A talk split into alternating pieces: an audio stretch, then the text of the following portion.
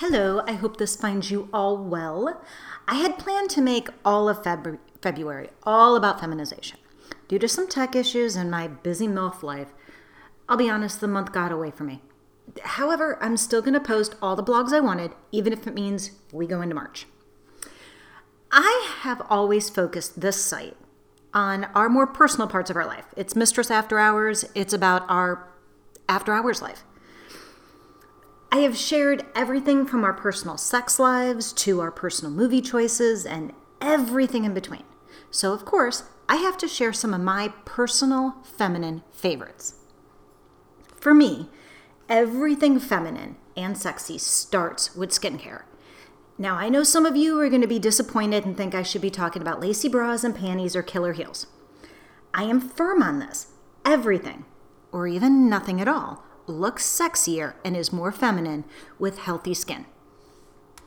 I live in the part of the country that my skin takes a beating this time of year. The furnace is running nonstop, causing my skin to dry out. I'm not exaggerating when I say I lotion three times a day. I have multiple lotions, some for my body, hands, face, even my feet. I use different lotions not just based on the body part, but what I need. Like I said, this time of the year, it's the furnace. During the summer, it's the humidity. Your skin's needs change based on your age, the time of year, your environment. Your lotions will need to as well. I start with exfoliating both my body and my face. I tell you, this makes all the difference. Not only does exfoliating get rid of dry, flaking, dead skin, which is not femme or sexy, it moisturizes. You can lather all the lotion on you have, but if your skin is dry and flaky, it's not going to be smooth. This also goes for applying makeup. You need a smooth base. Honestly, I love exfoliating. It feels so good. Even if you don't have expensive fancy scrubs for your body or your face, you can use things from your own kitchen. One of my favorite go tos brown sugar and honey.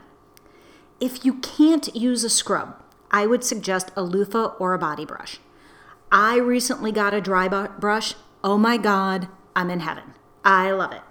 Bonus for any of you who shave or wax, exfoliating prior can help avoid ingrown hairs.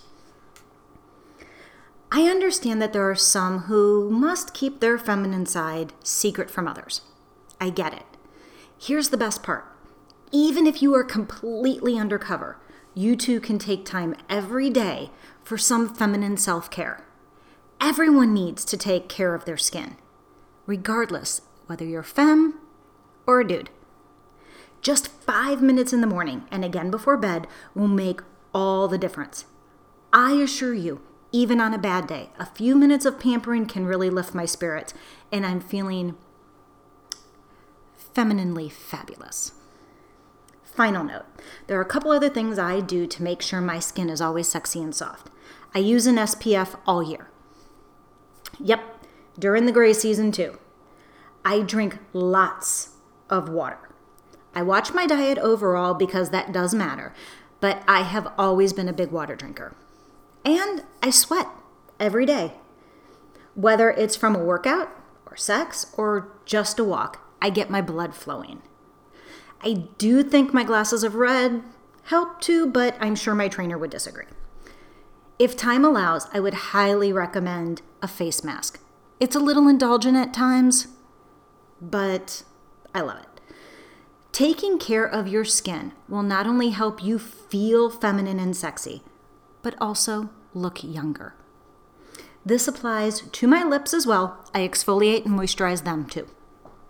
Do you have a self care routine? Do you have little things that no matter what make you feel feminine, even when you're not all dolled up? Please share. Until next time, my femme friends, hugs, Miss K. Marie.